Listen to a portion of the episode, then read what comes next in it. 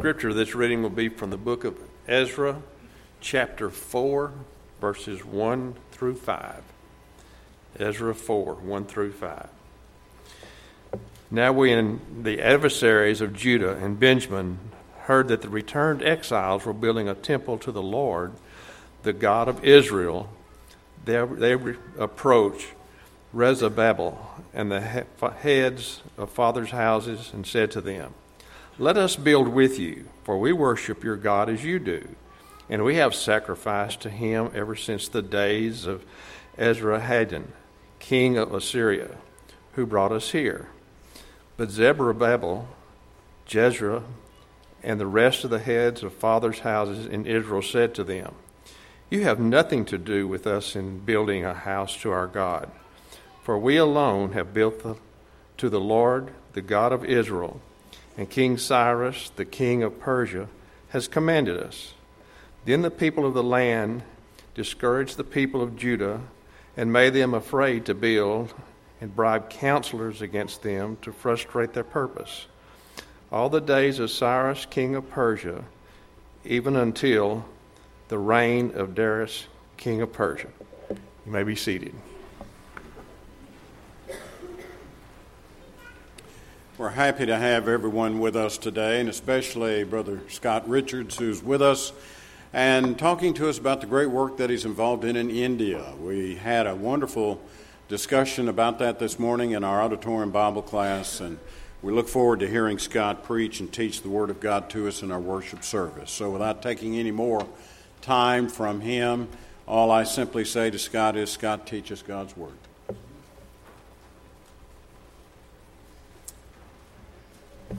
Once again, I'm very grateful to be able to be with you.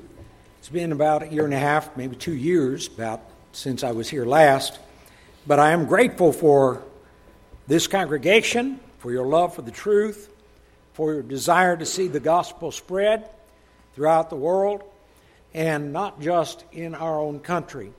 And I know that you have a zeal for the gospel because of the support and the encouragement that you give me in the work that we're doing together in India. And I want us to be reminded that we are working together. Not everyone can go, there have to be people who can send as well. And so I'm grateful for your support and your encouragement in the work that we're doing in India.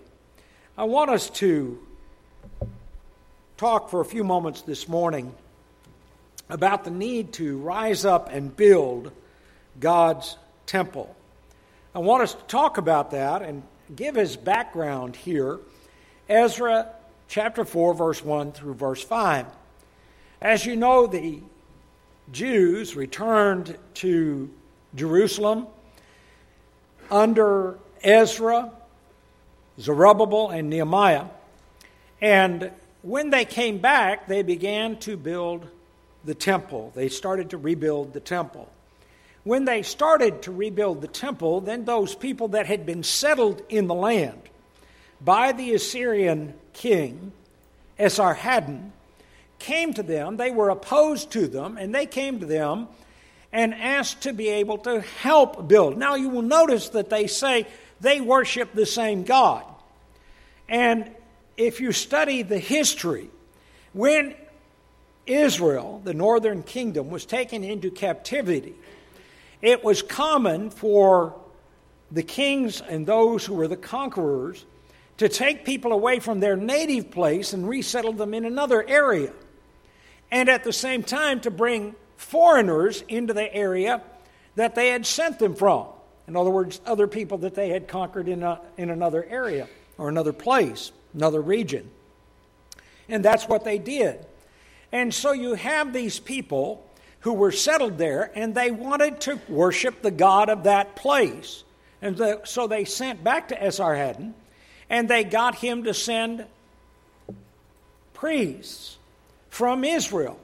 Now, again, if you go back and study your history of Israel, you will note that when the kingdom divided, that there were priests that were appointed not because they were from the tribe of Levi or because they were the descendants of Aaron.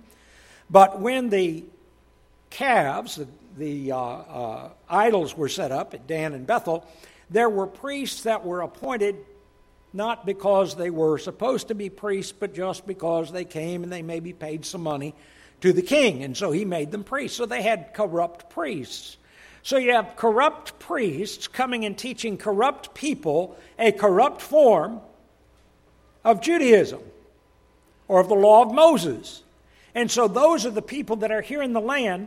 When Ezra brings back these former captives from Babylon, and they begin to rebuild the temple. These are the people that come and say, We want to help you build.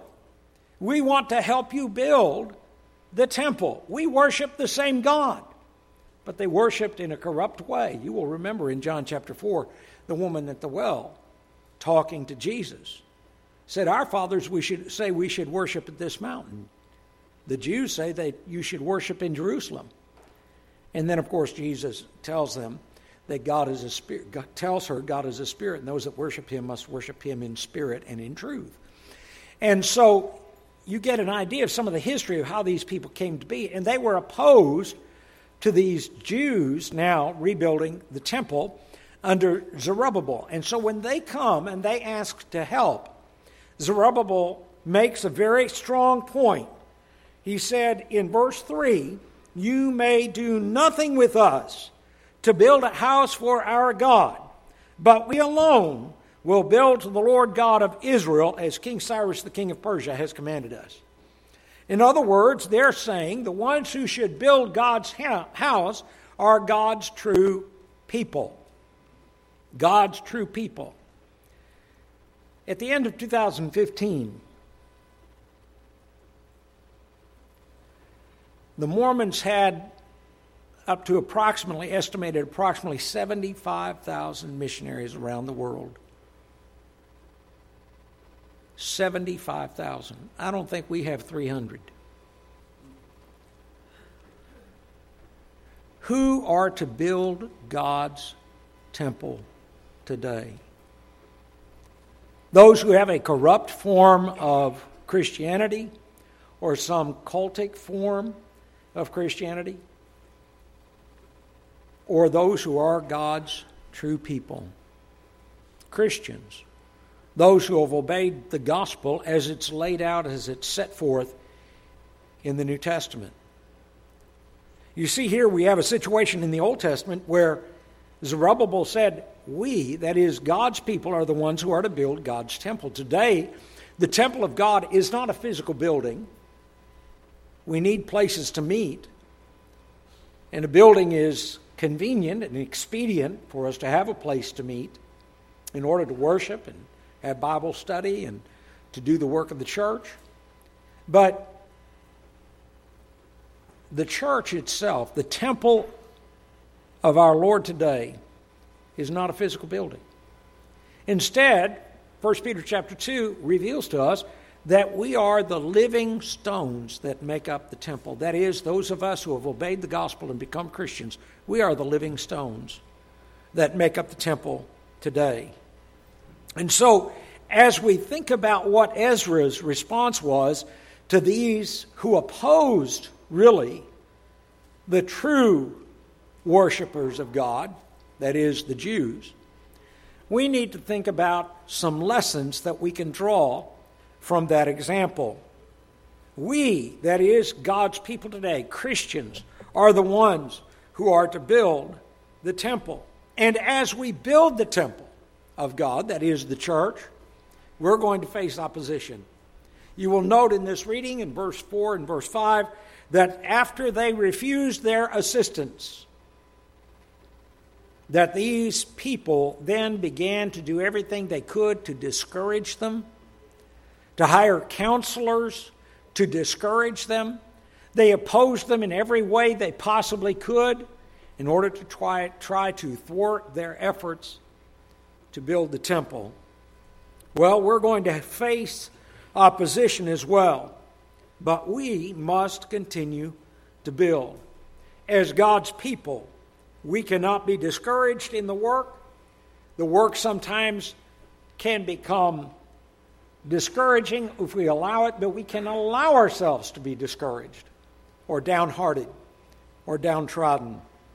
And furthermore, we cannot compromise in order to get along. Notice Zerubbabel, Jeshua, those Jews did not compromise with these people to get along with them.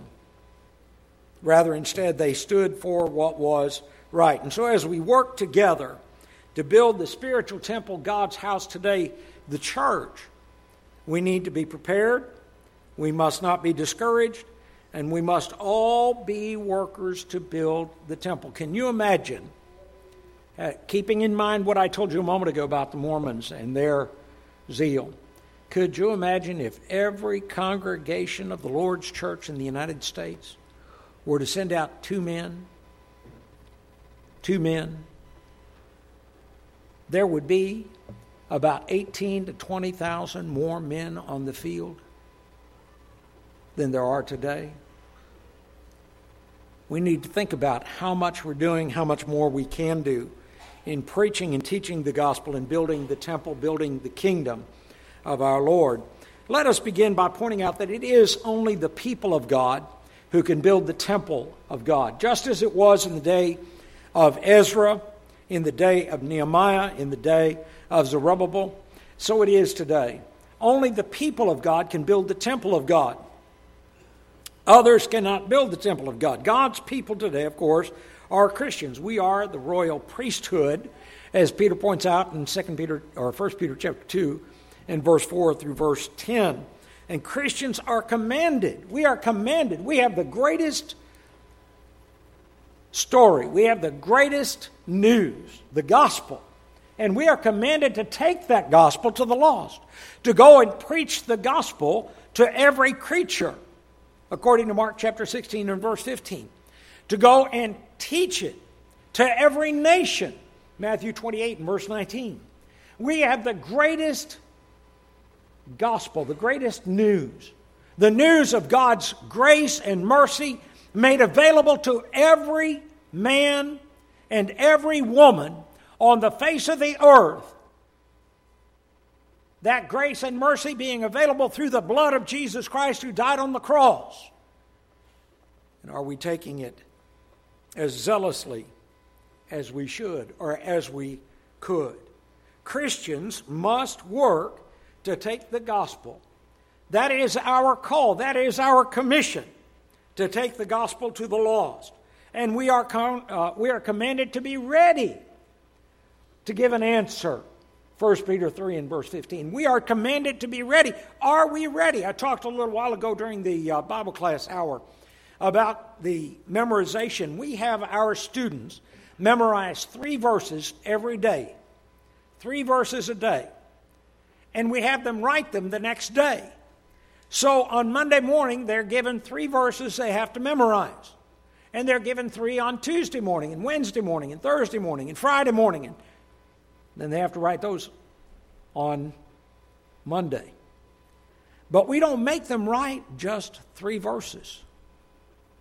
We have them write three verses on Tuesday morning, but then they have to write six on Wednesday, nine on Thursday, 12 on Friday, and 15 on Monday again. In other words, it's a cumul- cumulative thing. How do you think that they can get to where they have 1,800 verses in their mind? When I was going to school at Harding, and we had memory work, 30 minutes before class I was memorizing, and 30 minutes after class I forgot it.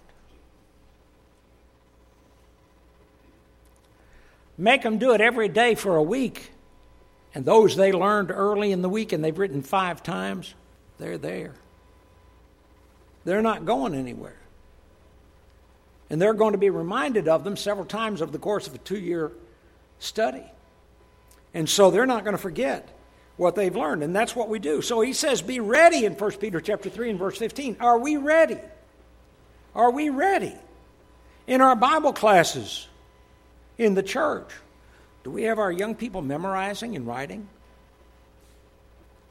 Do we have our adults memorizing and writing? I'll be honest. I don't recall ever having that in an adult Bible class especially an auditorium class. I'm not indicting auditorium class people, just don't take, don't take it personally. But I'm just making a point here. We need to put the Word of God in our minds and in our hearts so that we can communicate it to these people out here who are lost and need it. They need to know the good news as well as we do. And so we are to be ready and we are to be teachers of the gospel. You will recall that the Hebrew Christians had failed to become teachers. In Hebrews chapter 5 and verse 12, and going through chapter 6, we, in verse 8, you find this discussion of the Hebrew Christians and how that they had for the time, when for the time they ought to have been teachers. They had need that one teach them again the first principles of the oracles of God.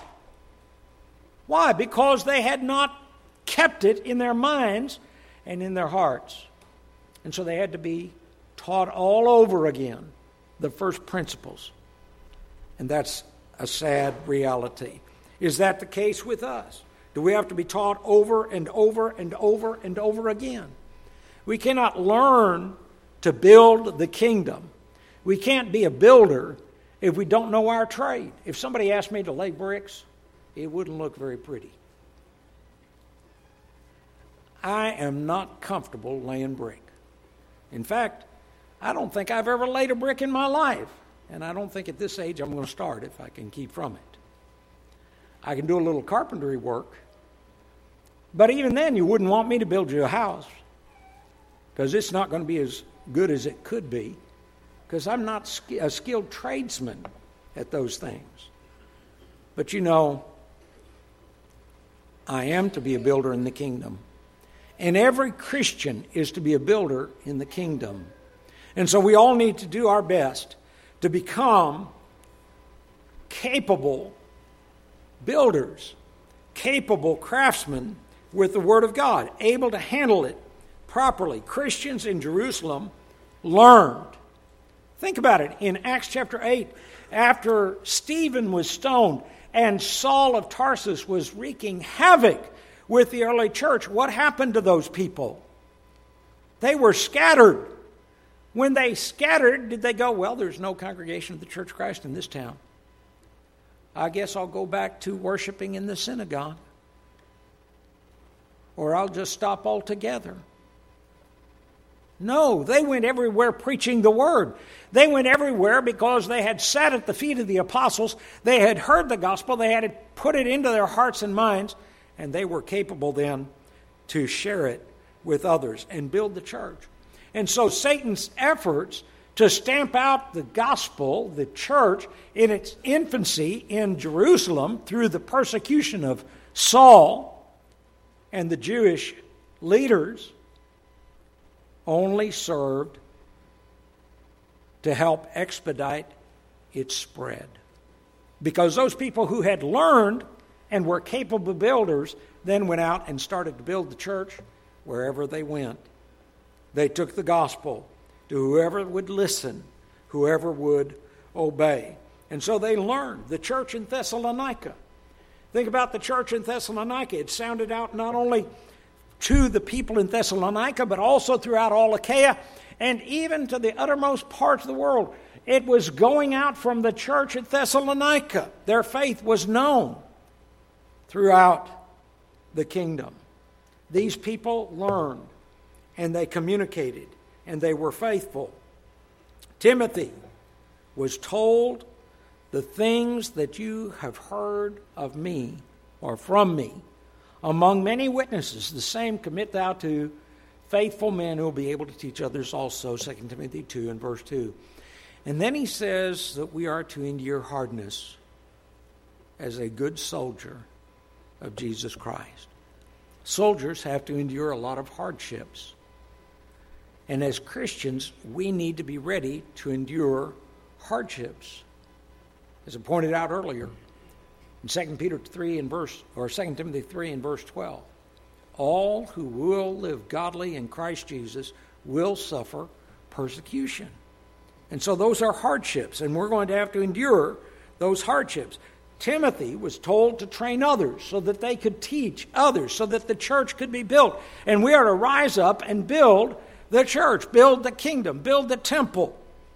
That's our responsibility. And we cannot be discouraged in this work. in our efforts. Sometimes it may seem, and I suspect in our time, it sometimes can be a little discouraging.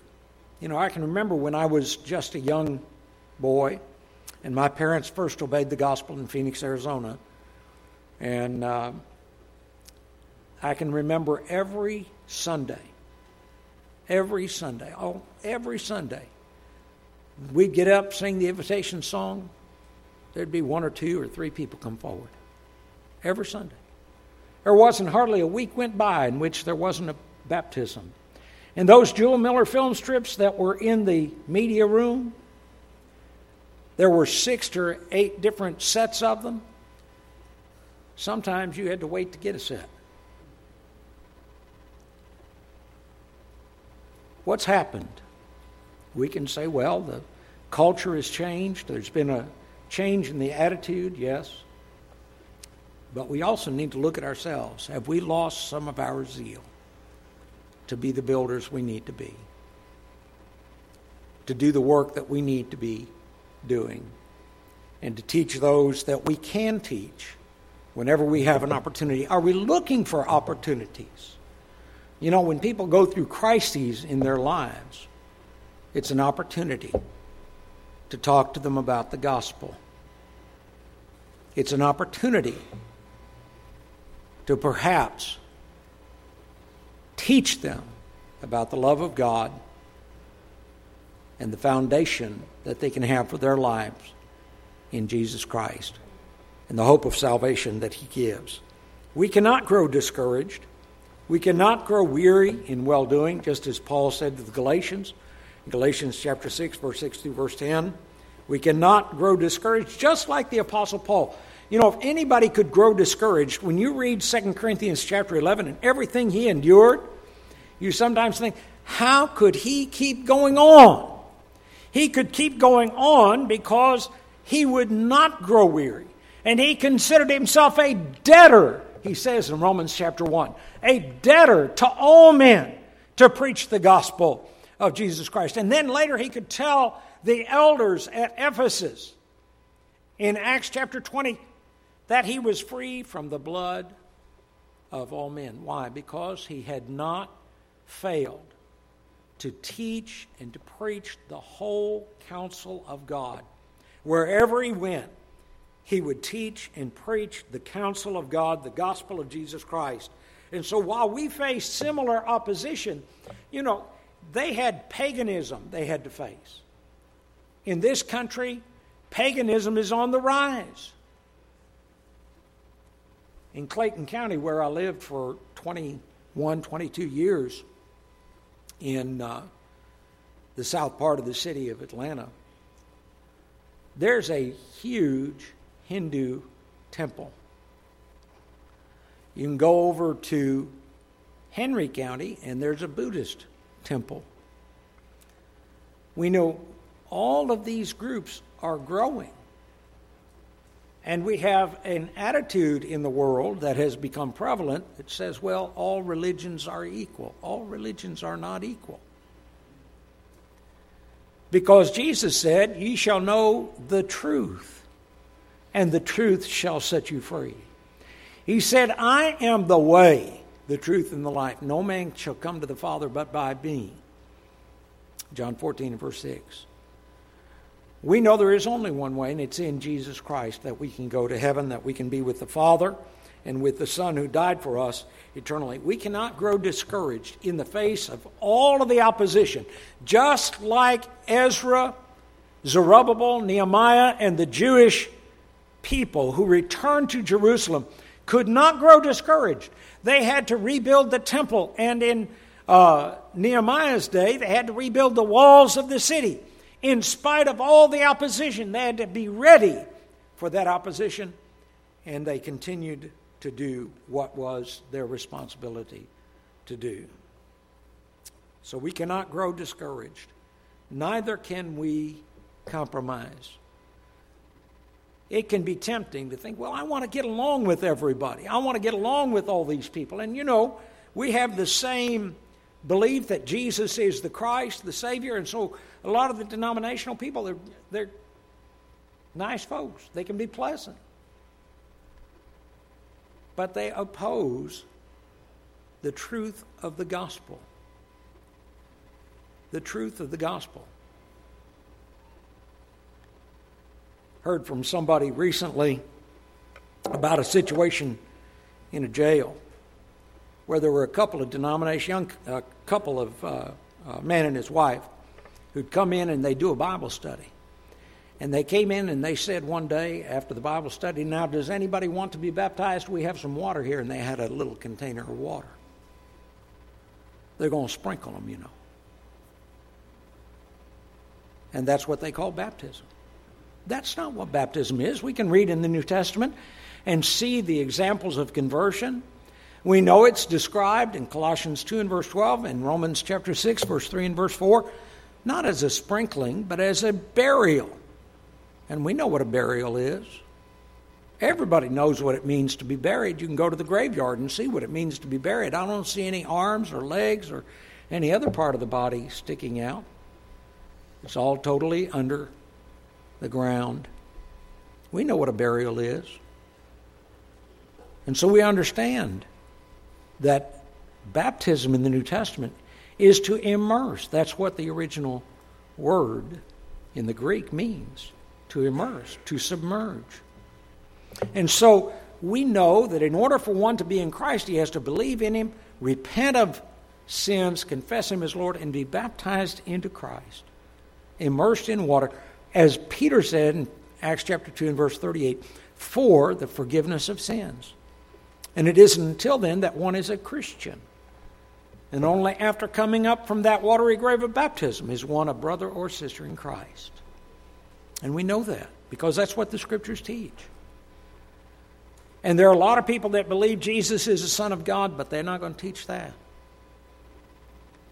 They're not going to teach that because so many people don't want to hear that. They don't want to hear it. They don't want to do it. And so they don't want to teach it because they don't want to turn people off from what they're saying. But we cannot compromise in any way. Among the seven churches of Asia, there were some that were uh, compromising churches. Pergamos was a compromising church. They had there those who held to the doctrine of the Nicolaitans and also to the doctrine of Baal. Balaam. God told them, Jesus told them, that they needed to repent of that compromise. That they needed to repent in Revelation chapter 2 and verse 14 through verse 16.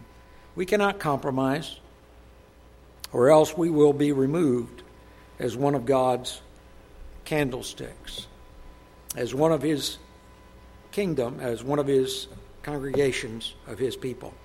We are told not to compromise. Instead, we're told to hold fast to the pattern of sound words, 2 Timothy chapter 1 and verse 13. And so we have to hold fast to the gospel. We cannot compromise on anything just to get along, even though it may seem tempting at times, at least for some. We need to stand firm for what is right, what is true, and what is biblical. You know, we in the church are the builders. Christians are the builders of the temple.